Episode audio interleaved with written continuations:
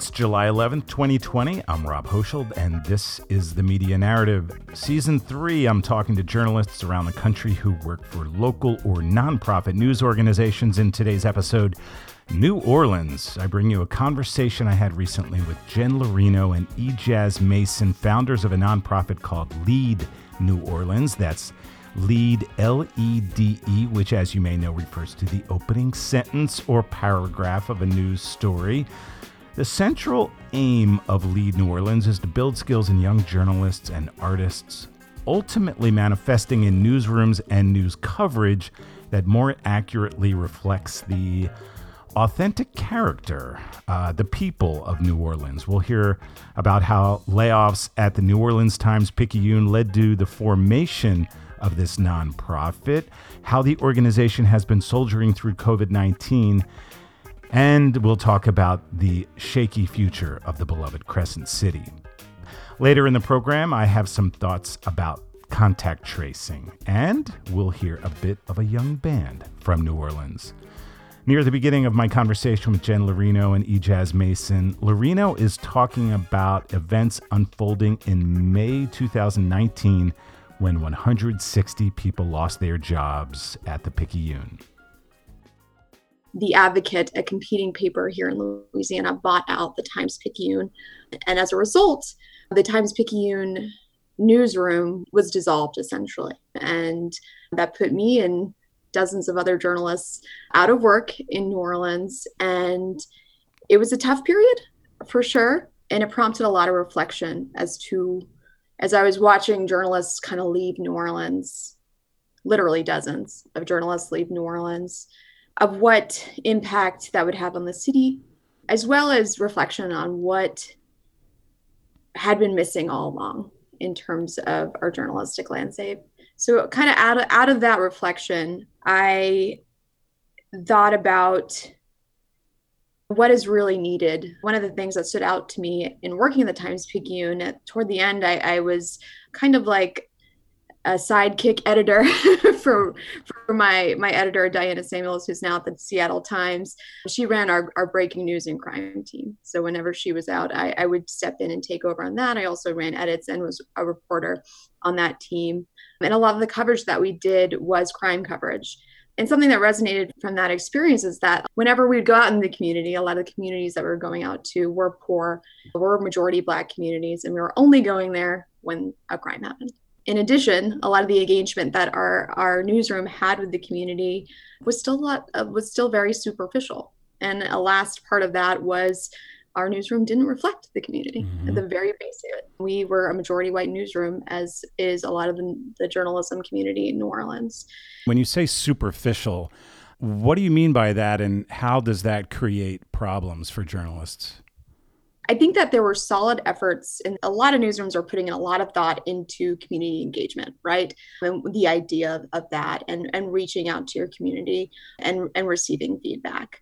But a lot of it kind of hinges on social media and making sure there's a presence there and it's still a lot of outward dialogue mm. and it, we're we're just not quite there as an industry in terms of really bringing in the community and and making coverage community driven mm-hmm. is something i'm i'm particularly interested in i'm going to shout out city bureau in chicago a nonprofit civic news lab that has really taken this model um, and and kind of built on it a lot of local newsrooms just aren't there yet. And part of that has to do with capacity, but part of it also has to do with who's in the newsroom and and what are the priorities there in terms of interacting with and bringing in the community mm-hmm. is it just being on social media or is it really you know having town halls on a regular basis you know bringing in community organizing groups and organizers into your coverage and how you think about that all those things make that community engagement piece right come to life. I want to ask since you've been talking about the layoff and the changes there, did you pretty much know as it was coming that you were going to get laid off, you and your colleagues? And was there anything in that process that just really threw you for a loop? It was a blindsiding experience for me personally. Mm-hmm. We at the Times Picayune had always, I think, in any newsroom, especially a newspaper newsroom in America, there's always an axe hanging over you, right? It's kind of a part of the industry right now. Yeah. Um, but we in at the Times Picayune had been repeatedly told that it, it was not this wasn't a we're selling the paper situation. They were committed to this paper, the family that owned it, um, Advanced Publications, and they wanted to invest in it. So I can say on that day, it was Jazz Fest. It was in, in mm. May. Half of our, our, a whole entire entertainment team was out at Jazz Fest. I was out at an interview that had just gone really well and was riding high on that. And we were all got that email that every journalist dreads, which is we need everybody to meet for a team meeting and everyone must be here. So already, you know, your heart is just like racing. We all gathered for the meeting in our newsroom. Our sales staff was there as well. Everybody was there. And they told us that John Georges and his wife Athol had purchased the paper. They are the owners of the Advocate, which is a Baton Rouge based paper, but that had in recent years moved into New Orleans and that within two months we would no longer be a newsroom and that was the end i mean it was silence quick pause here to mention the Poynter institute in florida which has been tracking news closings and layoffs this kind of shock and sadness has happened so often that according to a recent study from the pew research center U.S. newspapers have cut half of their newsroom employees since 2008. This is a disturbing trend, and it is all meticulously reported on the Poynter website. But Poynter is also covering what some reporters are doing in the wake of layoffs. That's where I first read about Jen Larino and Lede New Orleans. I had been doing a lot of outreach work. Basically, just it kind of started as personal growth and looking to you know contact my my colleagues of color and just say like what's going on here? You know why is there so much inequity in media that's persisted over decades? And we just can't seem to, to get anywhere with this. What is it what has been your experience? And it just started with conversations. And when you say with, inequity can you just say a little bit more about what you mean by that? At Lede New Orleans, the way we think about equitable media is in on multiple fronts. It's thinking not just about the the makeup of the people who are doing the work doing the media work that's very important in making sure that all voices especially our black brown asian pacific islander in new orleans here voices are elevated but also that we're thinking about the content side and who is the subject of our stories another part of that lens is thinking about how we're distributing the mm-hmm. content mm.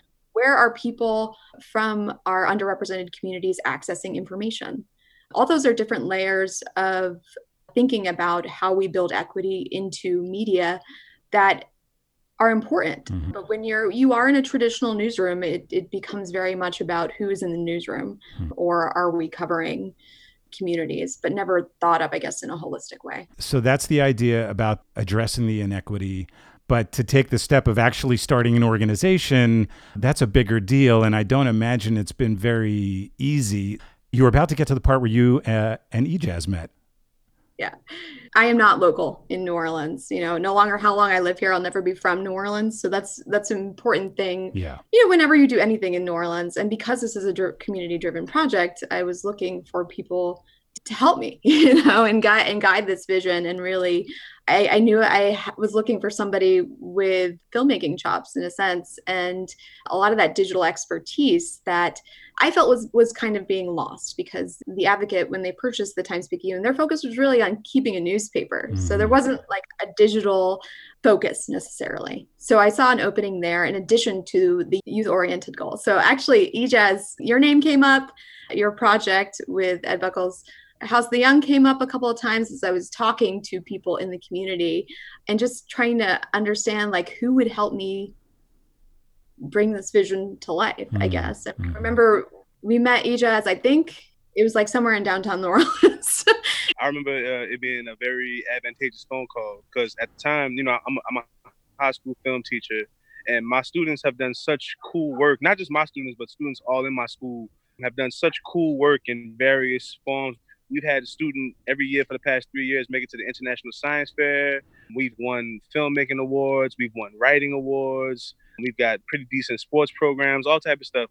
And none of the stories just seem to have any legs. And I was thinking to myself, if one of my kids got shot today, you know, the news cameras will be all over. You you, you have to be fighting news cameras off with a, with a bat.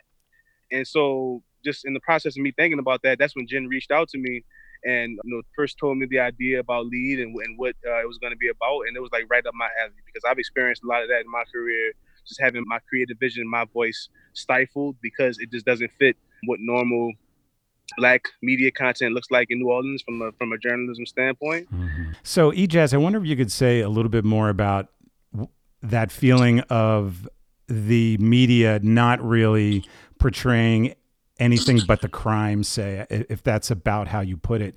What do you think they were missing, and what are you hoping to start to shed light on in this collaboration with Jen and these students?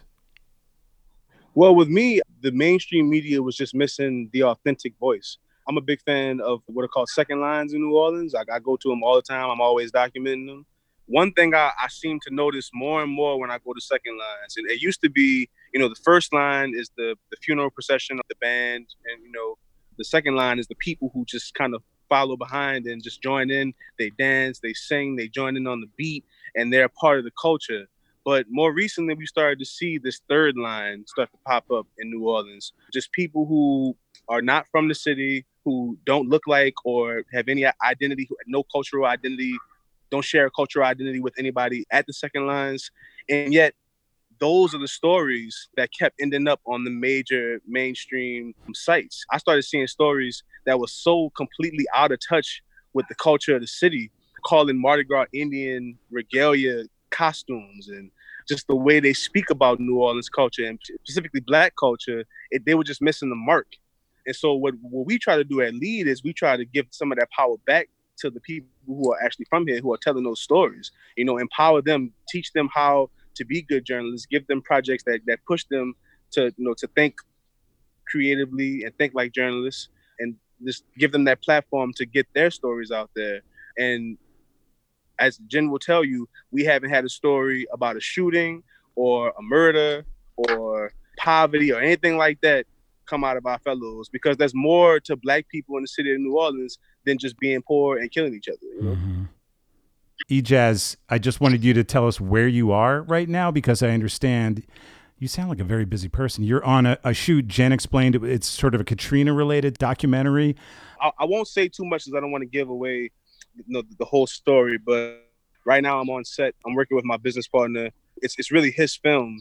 It's called Katrina Babies, but it's a documentary that features the young people who went through Hurricane Katrina whose voices have never really been heard. We're talking about people who are anywhere from, you know, two to three years old up to 15, 16 years old.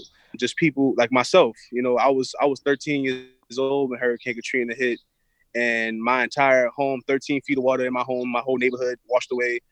The majority of my family members have been forced to move away from the city. I lost loved ones in the storm. I lost um, friends who I knew um, were displaced, and I still haven't been able to connect with them to this day. And yet, I haven't had a single therapy session. Hmm. I went back to school. Nobody checked up on me and asked me, was I okay? It was just like, okay, it's back to normal. When in actuality, for thousands and thousands of young young people uh, who lived during the storm, there was no counseling or help to get through that trauma. So this documentary, without giving too much of it away, is going to focus on that and telling those people's stories. In this next segment, E'Jaaz Mason and Jen Larino talk about how the concept for Lede New Orleans really started to take hold. How many of us have been in a newsroom with the older guy in the corner that absolutely doesn't want to talk to anybody and is surrounded by stacks of papers yeah. and is just like rough? like, you know, when you finally break through with him because he kind of respects you, then you can learn something from him. I that is detrimental for all young journalists, I think but especially for young journalists of color, young journalists who are coming at this and maybe have nobody in their family who even knows what you know journalists do. So the experience of teaching is it's, it's a learning process, obviously for you, but at the basic level, it's just listening to what they want to know, what what they need help with, and being there, offering that help So I, would love to break that down a little more. I, I do want to interject real quick. When you were talking about that person in the newsroom, I had somebody like that at a newspaper I worked at outside of Philly. And the only way I could ever get him to talk to me about things like that is by going into the cigarette break room. This was mid 80s. So, like, Your you would exactly. You sit in a cloud of smoke, and then maybe if you make that commitment, then you can get some information. So, how does the instruction or training or editing work? And it seems like you two might be working nicely complementary in that E'Jaaz, I presume, is working with students on video production and concepts and things like that and storyboarding. And you're working with students on, on writing and reporting and journalism. Or maybe there's more overlap. I know E'Jaaz can write. I saw his essay from this week on Medium. But if you could say a little bit about what that's like, what work are the students doing and how do you sort of coach them along? So this is an interesting question to answer amid a pandemic. Yeah. because we had a lot of plans leading up to the spring of what we were going to do um, and how this would run. And they were all blown up, you know, with with with the pandemic and with coronavirus. Is this um, your first group or uh, yeah, first so group of fellows? Was our first fellowship program. So this was our first round of young people who we were working with. What we've done is taken our program virtual, as so many people have done. Incidentally, a lot of our learning and kind of base what we call foundation sessions were done over Google Classroom, and that was always going to be the case. So back in March, when we were trying to figure out how we were going to pivot, we basically got everybody started on Google Classroom and learning the basics of journalism. What we do is kind of like modules where people learn the basics of journalism on a video course where they're doing kind of back and forth and, and really getting familiar with the concept and then for this spring what we did is is basically you know had our students our fellows pitch projects um, about coronavirus and how they were seeing an impact to their communities mm. a lot of them were at home so they were looking at their families and how their families were impacted. They were doing interviews over Zoom. And then we instituted we- weekly meetings on Zoom where we were interacting and talking about some of the issues we were facing, what they were confused about, and even talking about media literacy things hmm. like how how do we know this coronavirus information is true or not? Hmm. You know, what I'm seeing on social media is is not lining up with what I'm seeing in in the news, and how do I mm-hmm. reconcile those things? So, at the the earliest outset of this project, we were going to do a lot of multimedia things with students, like really hand on hands on work with our fellows, bringing them on set. We actually got one experience with that in a project that we were working on called Lede Voices, where we just interview local people of color who are doing, you know, really cool things in the community, art, dance, photography, so on and so forth.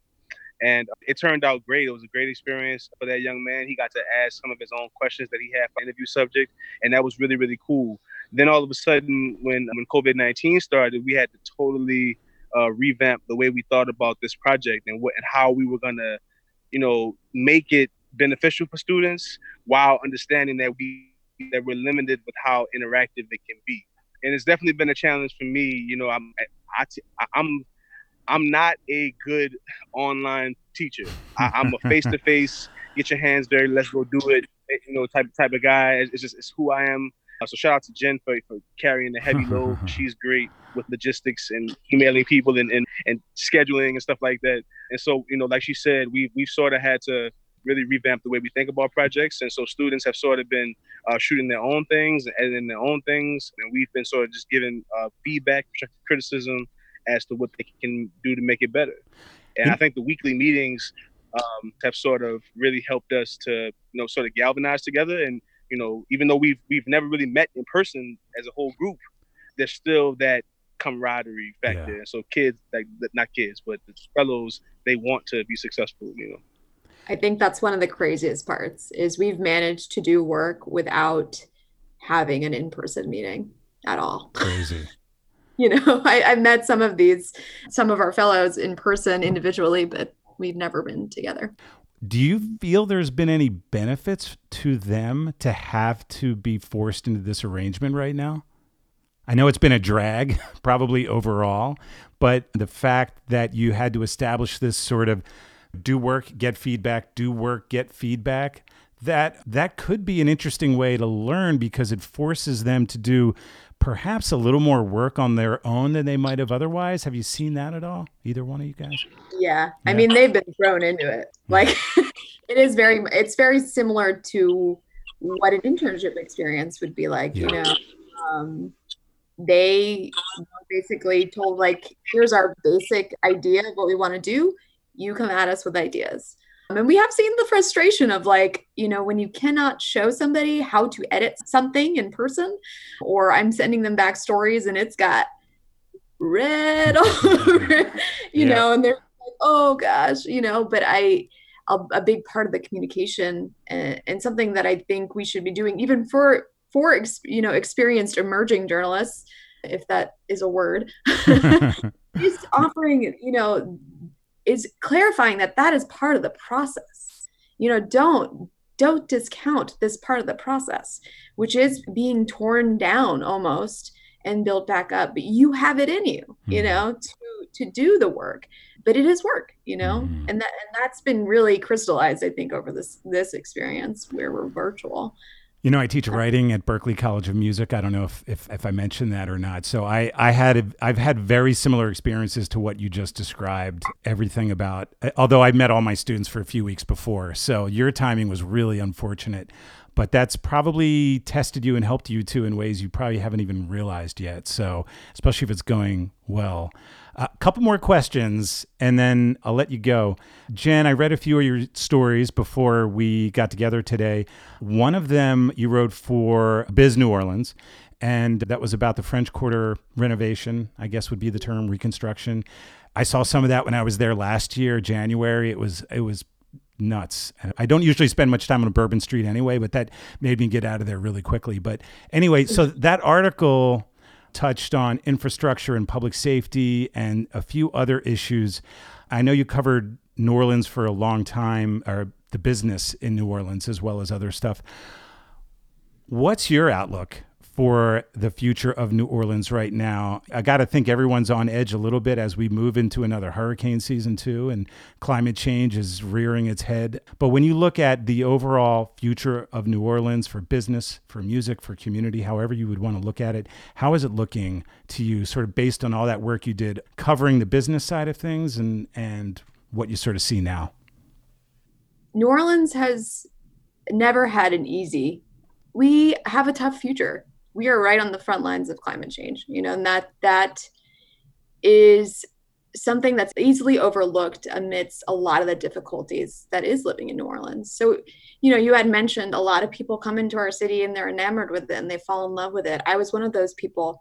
A lot of them are white, you know, and they're like, wow, we can come into the city and love it without ever knowing the the pain that is living in New Orleans that a lot of people especially people of color in New Orleans that grew up there, they, they see that.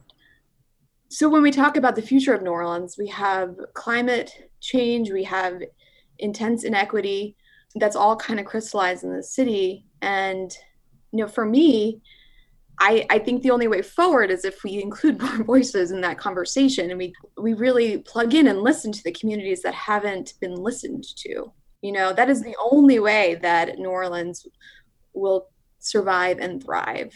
It, it's not bringing in more companies. It's really understanding and, and letting the community drive what's important for the city. And I'm seeing that in our young people. A lot for a lot of them before coronavirus, like climate change was something I talked about in multiple interviews for Lede New Orleans mm-hmm. and what that means when we're flooding on rainstorm days. Now that's a regular thing, mm. you know.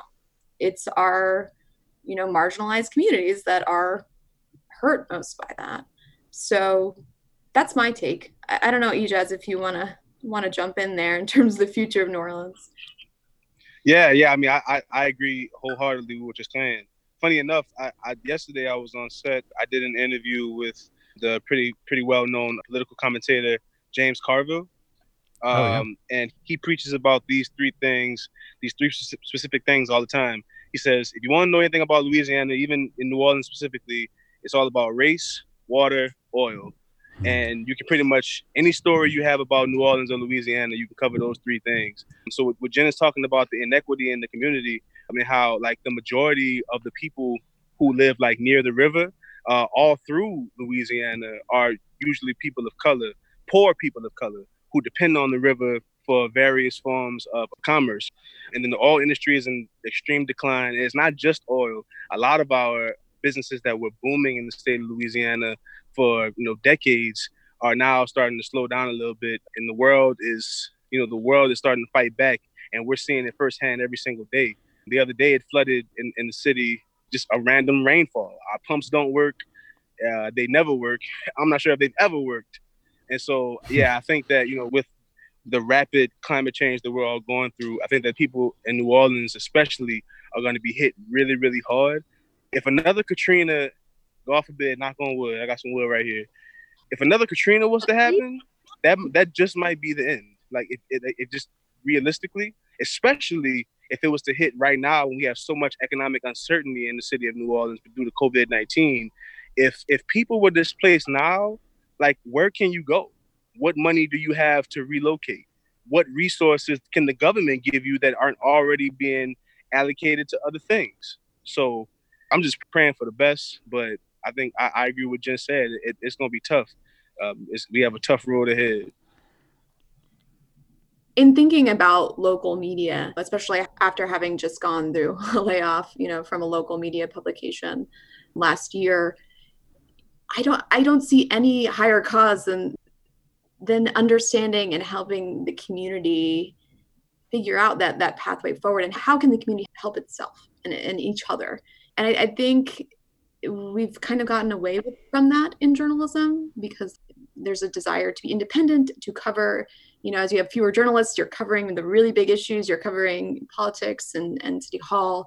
But that community level stuff is is where where we're seeing that that inequity surface and where we're also seeing people trying to change it you know mm-hmm. so it, it, we need a little bit more attention to that well it's it, it is great that you're doing this work it's clear that it needs to be done i think a lot of cities could use this sort of attention and boost in terms of equity in, in newsrooms. So kudos and thanks to you both. And thanks to you for the time today. I really appreciate it, Jen Larino and E'Jaaz Mason, co founders of Lede New Orleans. Thanks. Thank you for having us. Thank you, Rob. Thanks so much for having us.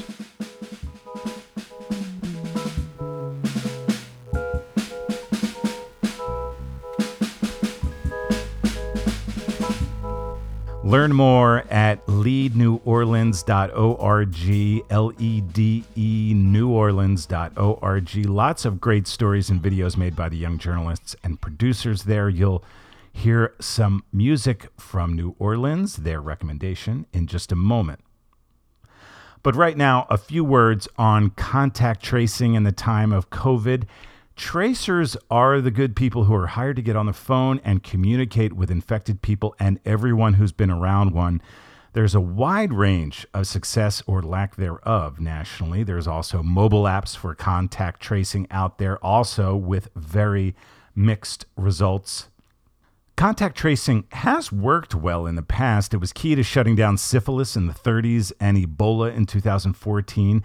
And even though the engine behind contact tracing is the question, who exactly have you been hanging with?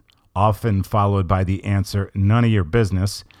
It is seen by many experts as the most important tool for defeating this virus until a vaccine is improved. I live in one of the few U.S. states, Massachusetts, that has done a bang up job on contact tracing. There's about nine or 10 of them that are close to 100% on contact tracing. I'll go ahead and swell with pride and tell you that Boston, despite a rough start dealing with this virus, is now the national capital, if you will, of contact tracing, mostly thanks to an organization based here called Partners in Health. Experts say you need about five contact tracers for each new case. Massachusetts has started laying off contact tracers. We actually have more than we need. But down in Florida, where they had 11,000 new cases in one day this week, testandtrace.com says Florida needs to hire 48,000 tracers to start catching up. According to the same website, California and Texas need to hire 40,000 each. Why then, when you consider that we need to hire tens of thousands, maybe hundreds of thousands of contact tracers nationally, can't those laid off contact tracers and wannabes like me grab ourselves and help in super spreader states like Florida?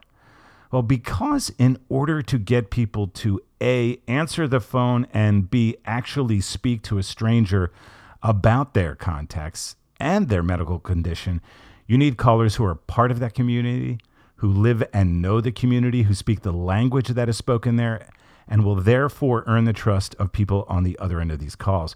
You also have to be a good listener, understand the social complexities of this moment, and have a heavy dose of emotional intelligence. This is what I've learned anyway from watching some webinars, reading a bunch of news stories. What I still can't seem to find is a really great source for the needs nationally in particular states where people might want to find and apply for contact tracing jobs in those particular states.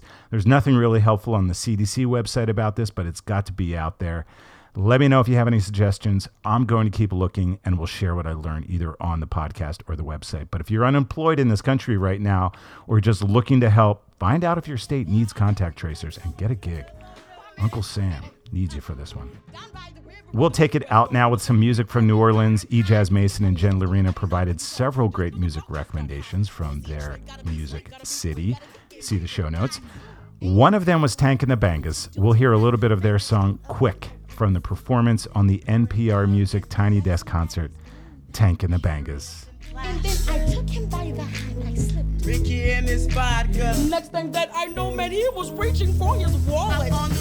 On the. I've been driving real fast with a tank full of gas stolen cash. On the radio. It plays my song fast, and my past my crash play smart, take it slow. Sipping on that scissor, I was in ride. Girl, my car steady swerving back that maze mix with them sirens, girl. Um, uh, I see him look